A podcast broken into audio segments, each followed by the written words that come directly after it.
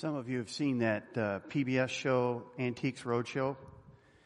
Um, for those of you that haven't, let me just give you the, the what, what happens there. Essentially, what happens there is people bring their treasures, and they have experts who basically they have different experts in, in the in the in the different pieces in pottery and art and different things like that. Uh, so they they they come before these experts, and the idea is uh, the expert goes on and gives you much more information you ever wanted to know about the piece they brought in. And the person who brought it in is hanging on every word they're saying. Is that good? Is that bad? What is, you know, essentially the bottom line is all they really want to know about, and they kind of don't really say this, but I think that all the people really want to know about is how much is it worth, right? And so it'll play out like this somebody will bring a piece in and they'll say, um, oh, this is a, a, a, marvelous example of turn of the century pottery. And they'll tell, go into all these details about it and they'll say, well, where did you get it? And they'll say, well, um, uh, I was um, in a, at a garage sale and it struck me, so I, I, I got it for $5. And they'll say something like, well, that was a good investment because it's worth $20,000. And you go, whoa, I never thought about that. That's great. That's amazing.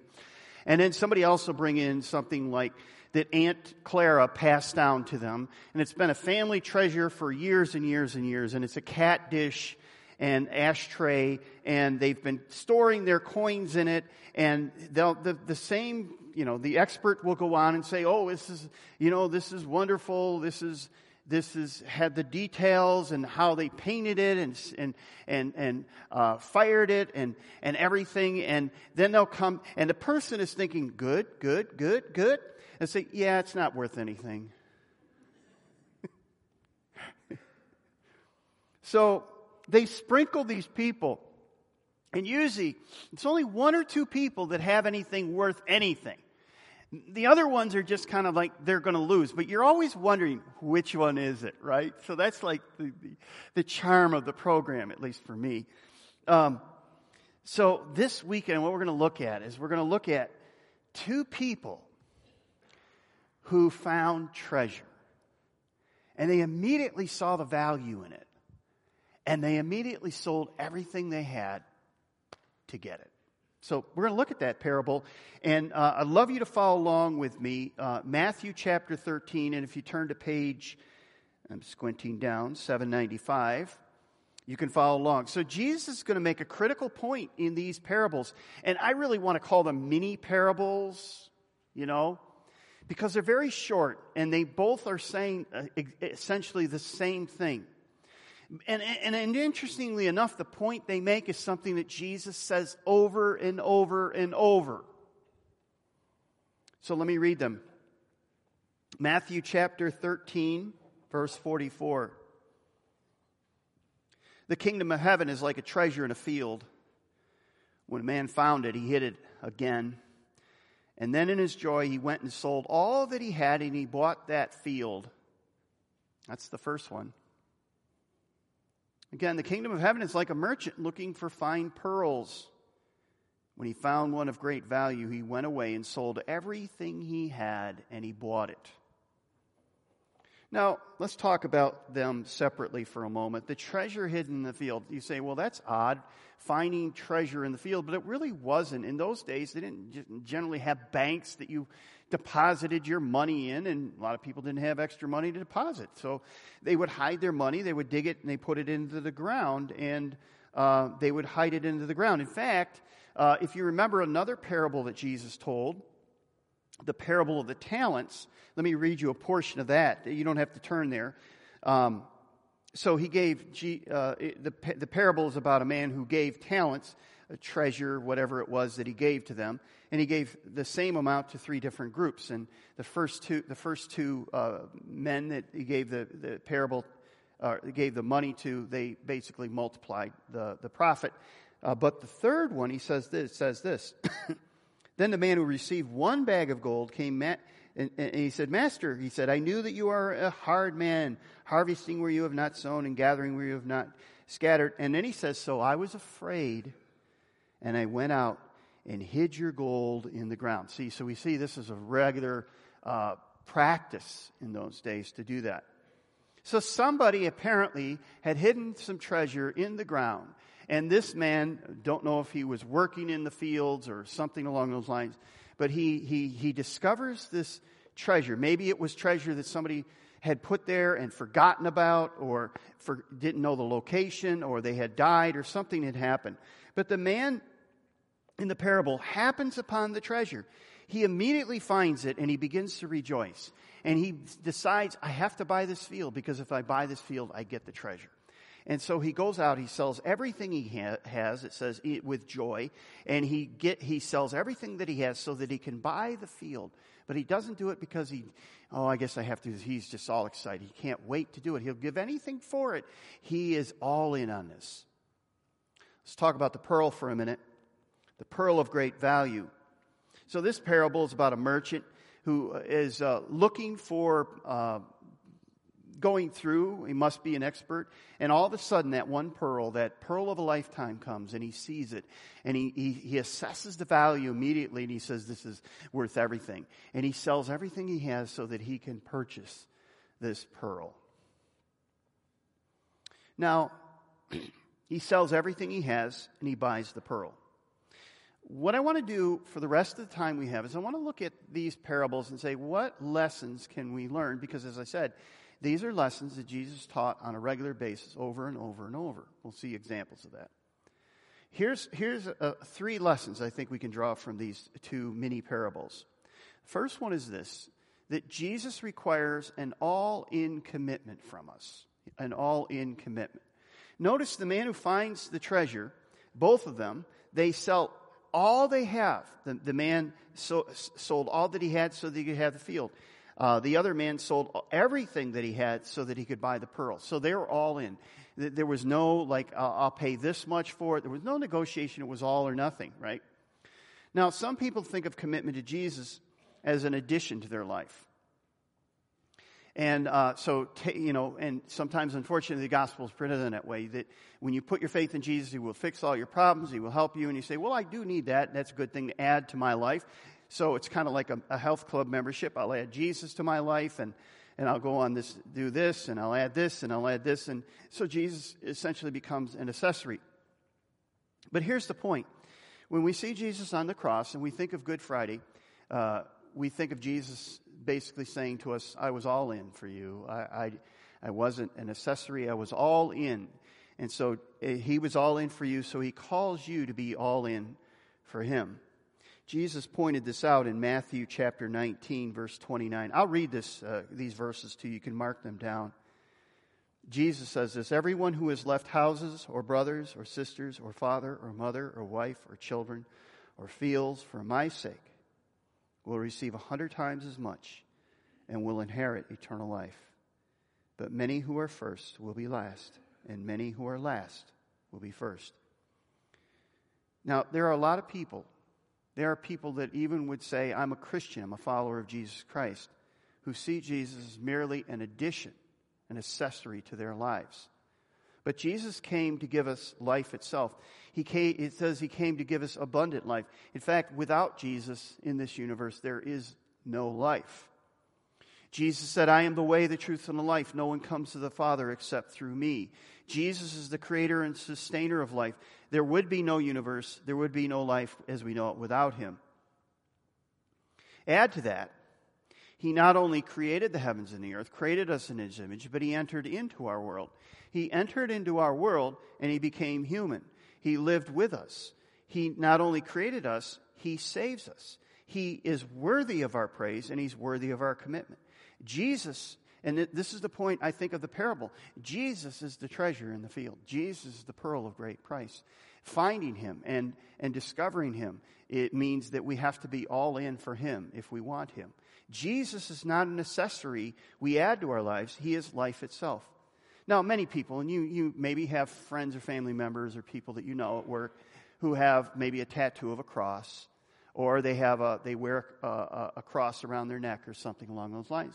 And it's become almost a fashion statement, or it's become almost, I mean, the thing to, to, to, that, that I find, it's just, and you've seen it too probably, where I see somebody who is either has a tattoo of a cross or is wearing a cross, and they're taking the name of the Lord in vain. And I'm going, wait a minute, time out here. You're not getting this. You're not getting this. Um, but many people see it as a fashion statement, or they see, uh, a, a, you know, the tattoo of the cross as some sort of a, a statement, uh, but it doesn't really affect their behaviors uh, or actions. Some people have Jesus in their back pocket, like I do tonight. I have Jesus in my back pocket. He's, he, you know what? He's always with me. And I can pull him out whenever I need him. And I can say, Jesus, what should I do right now?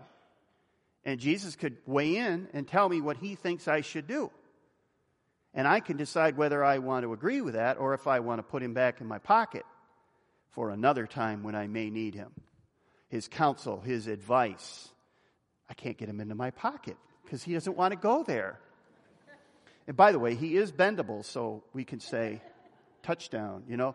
Uh, anyway, my, my point is Jesus, for many people, has become that silly. He's an accessory, he's something we add to our lives. He is, uh, he is not Lord of our lives.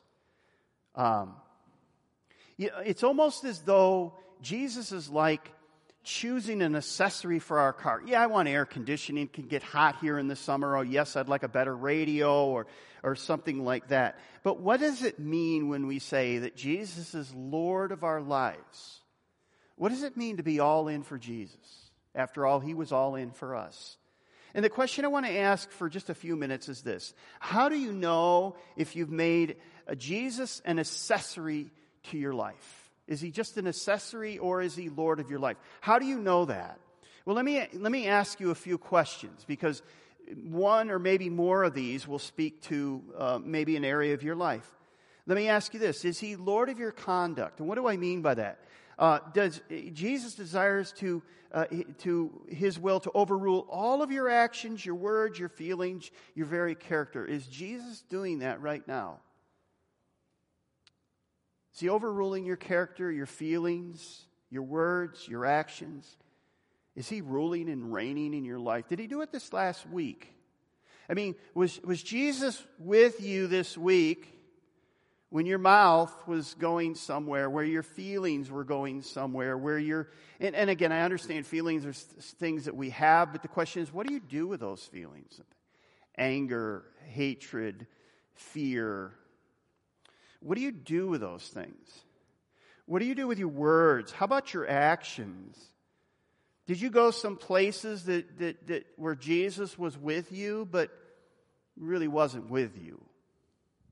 I mean, you wouldn't pull them out and say, What do you think? Pretty cool, huh? No, those are the moments where you go, No, I don't really hope you weren't with me right there.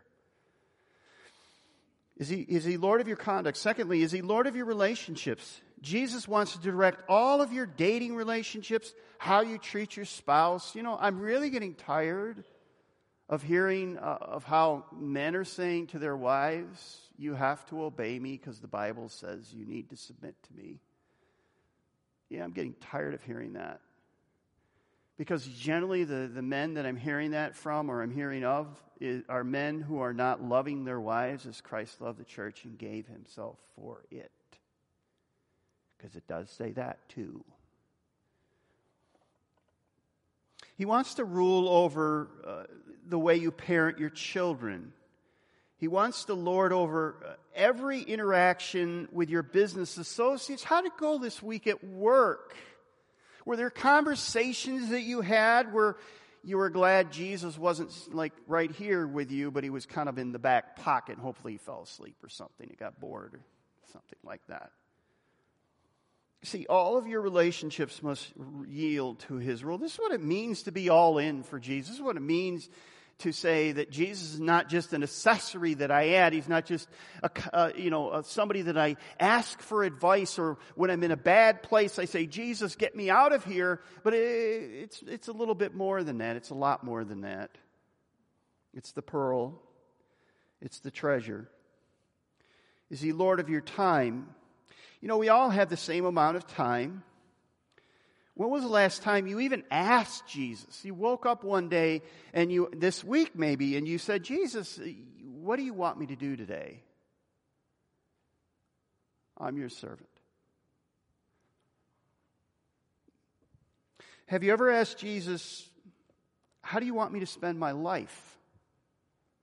I mean, seriously, eh, when you take a career, have you ever thought, Well, how is this going to play in my, my relationship with my Lord?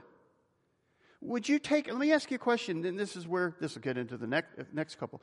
Uh, would you take a job if you said, this job is going to pay me more money, but it's going to give me, it's going to, it's going to bring some conflict in a point that we're, we're going to kind of go in a different trajectory from one another if I take this job.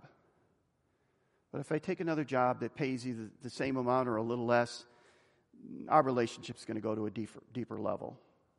Have you ever thought of even making that distinction as you take a job? Because our culture basically says, get as much as you can. That's really what it's all about. And if Jesus fits in there somewhere, good. If he doesn't, well, you know, someday. Is he Lord of your talents? Uh, let me let me just uh, yeah. Uh, when you when we become a Christian, what we're told in the New Testament is that we're giving supernatural abilities, or we call them spiritual gifts. And uh, they're not to be used for us, they're to be used for others. We're, deploy, we're to deploy them for the good of the church, the local church, and for his kingdom. That's what we're, we're given those gifts for. And, you know, one of the things that, that I've learned about grace, grace, we have compartmentalized grace in America. Grace is all about what God has done for me, right? So if you're here today and you've you heard the gospel, and uh, God has spoken to your heart, and He's wakened your soul, and He's given you life, and He's opened your eyes, and you hear him, His voice now, and you see Him, and you get it, and you read the Bible, and He's speaking to you now. Jesus is with you now. Um, what are you doing with that grace? Grace isn't meant to keep, be kept, it's meant to be given. We aren't to keep it to ourselves, we're to give it to others. That's why Jesus says, when you are a light, don't, you have a light, don't, don't put it under a bushel. Take, let it shine before all men so that they may glorify your Father in heaven. Grace is given to you for others, not for you. It's not to end here. You know, we're not to be a dead sea of grace. Do you know what I mean when I say that? Yeah, when you think of geography, and if you don't know geography, of the Sea of Galilee in the north, you have the Jordan River that flows into the Dead Sea. The Sea of Galilee is where Jesus did all his fishing. That's where they're out in the boats and they're fishing and doing all that stuff. And the Jordan River was John baptized in the Jordan River, right? You come to the Dead Sea. You know why they call it the Dead Sea? Because it's dead. There isn't anything growing there. I mean, and the answer is because if you're only just taking in, you're never giving out. You begin to die. Grace isn't given to you to keep, it's given to you to give. So, what are you doing with your talents? He's given you gifts in the area of, maybe He's given you gifts in the area of music or teaching or mercy or, or helping or interceding, whatever it is. How are you investing those supernatural spiritual gifts for the good of the body, for the good of His kingdom? How are you doing that? Is He Lord of your treasure? Uh, according to Christ, He says, well, For where your treasure is, there your heart will be also. Somebody has said, and I like this Jesus knows that until he has what you have, he doesn't have you. Until he has what you have, he doesn't have you.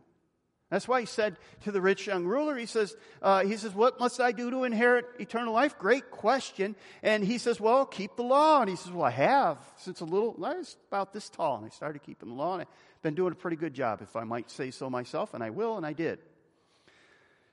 And Jesus says, okay, we'll just take whatever you said for granted and we'll just go another level. Okay, you're uh, sell all that you have, give it to the poor, and come follow me. And it says the man basically walked away sad because he was very rich. Jesus knows that until he has what you have, he doesn't have you. Now, here's a surprise.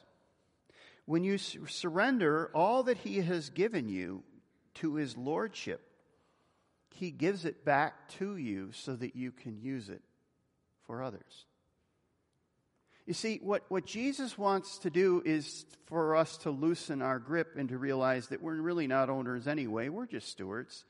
It's all His given to us, gifted to us to be good stewards because one day we will be held accountable for all of that. You see, we're asking the question right now how do I know if I've made Jesus an accessory or is he the Lord of my life? How do I know? Do I just pull him out when I need him and shoot a prayer to him when I need him? Do I look for him for direction and, and say, well, I'll take it, I'll take it as counsel, but I'm not sure if that's really what I'm going to do?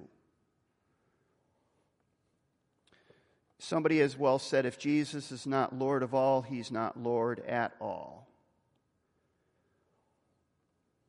So that's the first thing. The first thing is that Jesus was all in for us, and, and we need to be all in for him. That's what the pearl of great price, that's what the treasure means. That, that both the men that found either the treasure or the pearl, when they found it, they paid everything. They were all in for it. They were absolutely all in for it.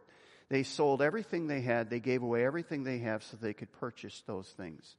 Here's the second uh, truth not everyone sees the value of an all in commitment to Jesus. I talked about the, the rich young ruler, and, and he's a perfect example. He understood what Jesus was asking. Jesus was asking him for an all in commitment. Come follow me. Give it all away and come follow me. Trust me. Don't trust your money. Don't trust your money for, for support, for, for status, for, for anything. Give it all away and come follow me. Trust that I, the creator of the universe, the one who created you in my image, that I will give you a better life than you have now. Trust me for that. And it says that the man walked away uh, sad. You see, it wasn't worth it to the man to give up all that he had and to follow Jesus. It wasn't worth it. The man walked away sad. Now, in, in the parables, both the men in the field and the merchant understood the value of the treasure and, and, and were willing to give up everything they had. It wasn't even close. They, they never, there's no debate in there about what, should I or do I want to or reckoning. It was like, I'm in, I'm done. This we have, I have to do this. Now, it's important to see that these parables, and, and this is just kind of a quick uh, theological moment, call it that. It's important to see that these parables are not teaching us how we earn our salvation. Notice each man has found something the others have missed. They've made uh, an all in commitment because of the treasure. We need to remember that we can't take this parable by itself. There are other parables and there are other portions of Scripture that give, uh, this is a snapshot of one portion of the gospel, one portion of grace, one portion of the kingdom of God, not all of it. So let's not draw the doctrine on this one point. Let's, let's have a robust uh, movement at this. But we need to remember that we can't take this parable by itself, that the, the, the, there is a context of parables and Jesus' teaching. You don't earn the kingdom of heaven by uh, thir- the thoroughness of your commitment. These men didn't, just didn't des- deserve it and earn it and work for it. That's not what it's saying. The willingness to sell everything is how we receive the kingdom of heaven, but it's not the way we merit the kingdom of heaven. There is something we must do to receive the kingdom of heaven. That's what these parables teach, but there's nothing we can do to earn the kingdom of heaven. For instance, let me give you an example. Back there on the wall, there's a light switch. Now, the switch doesn't power the lights. There's power already that is going to the lights. The switch just decides whether the lights are going to go on or off, basically. But they don't produce the power. They merely make the decision of whether the light's going to go on and off. So the point is, we don't earn treasure. And these men didn't earn the treasure, they discovered the treasure. And they willingly committed everything they had to get it. The value is in the treasure, not in the effort. But their effort was necessary to obtain the treasure. We're told the salvation is a gift from God. Uh, but we're also told that we must call on the name of the Lord. Jesus tells people over and over to drop everything and come follow him. But he was the one who brought salvation because of the cross. It's very important to understand that. In other words, what I'm saying is the kingdom of God, our salvation is received, it's not earned. It's not something we have done to earn it, but it is something we have discovered. Now, let me just say this. So, um, when the gospel is pre- presented to us, we have to determine uh, what we're going to do. Um, the rich young ruler heard the call of Jesus. At that moment, he had a decision to make. Salvation, he wasn't going to save himself, but he was going to determine whether he was going to be saved. Because the salvation had to come from someone else, someone outside of him. Um, when the two men come to the treasure, which represents salvation, the kingdom of God, they immediately were willing to give up everything to get it. They didn't earn it, they discovered it. They saw something that others didn't see. You know, I was watching uh, again on PBS last night. I was UB, it was on uh, YouTube.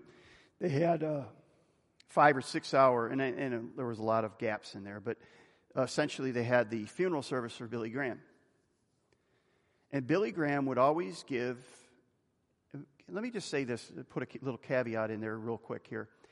Um, I read, also read an, uh, an article, pretty scathing rebuke of Billy Graham in the New York Post today and, you know you'd expect it from the New York Post. But um, basically, essentially, what the article said was Billy Graham wasn't a good, uh, you know, wasn't this perfect person that uh, people think say, make him out to be. And I think Billy Graham would say, "Yeah, that, that's true, absolutely true.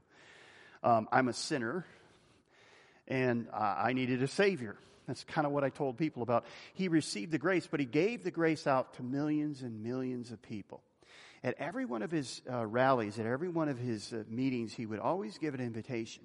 And the invitation was always, You can come to Christ, you can have your sins forgiven. That's essentially what he said at every one of his rallies. And he asked people to come forward. The, the act of people getting up and coming forward. Now, the question is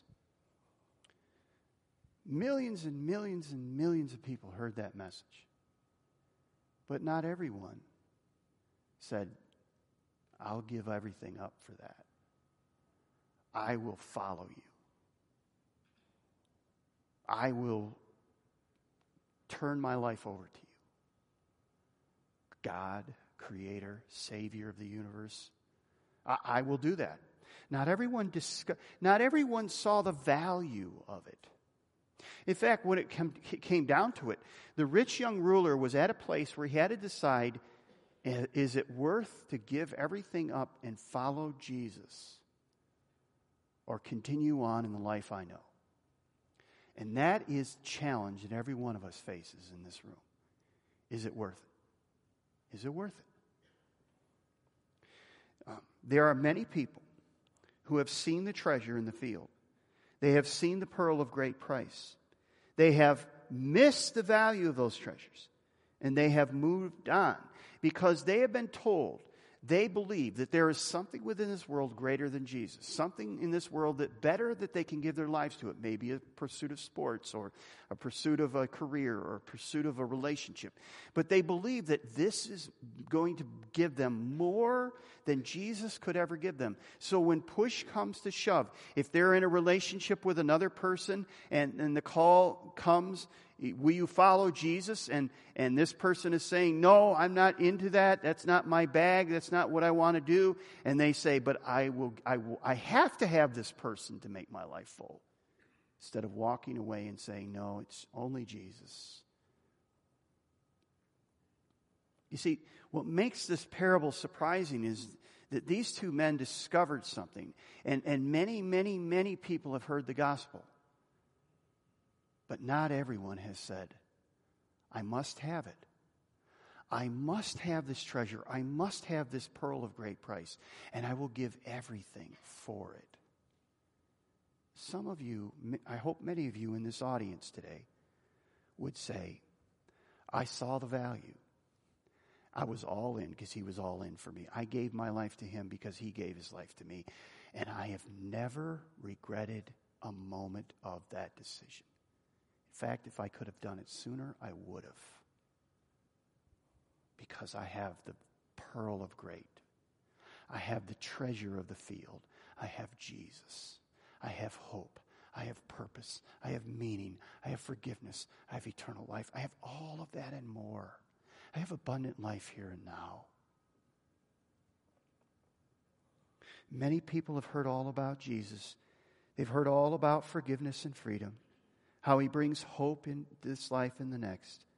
And yet they've put off committing their lives like the rich young ruler because they, like the ruler, are convinced that this created world offers more for them than Jesus.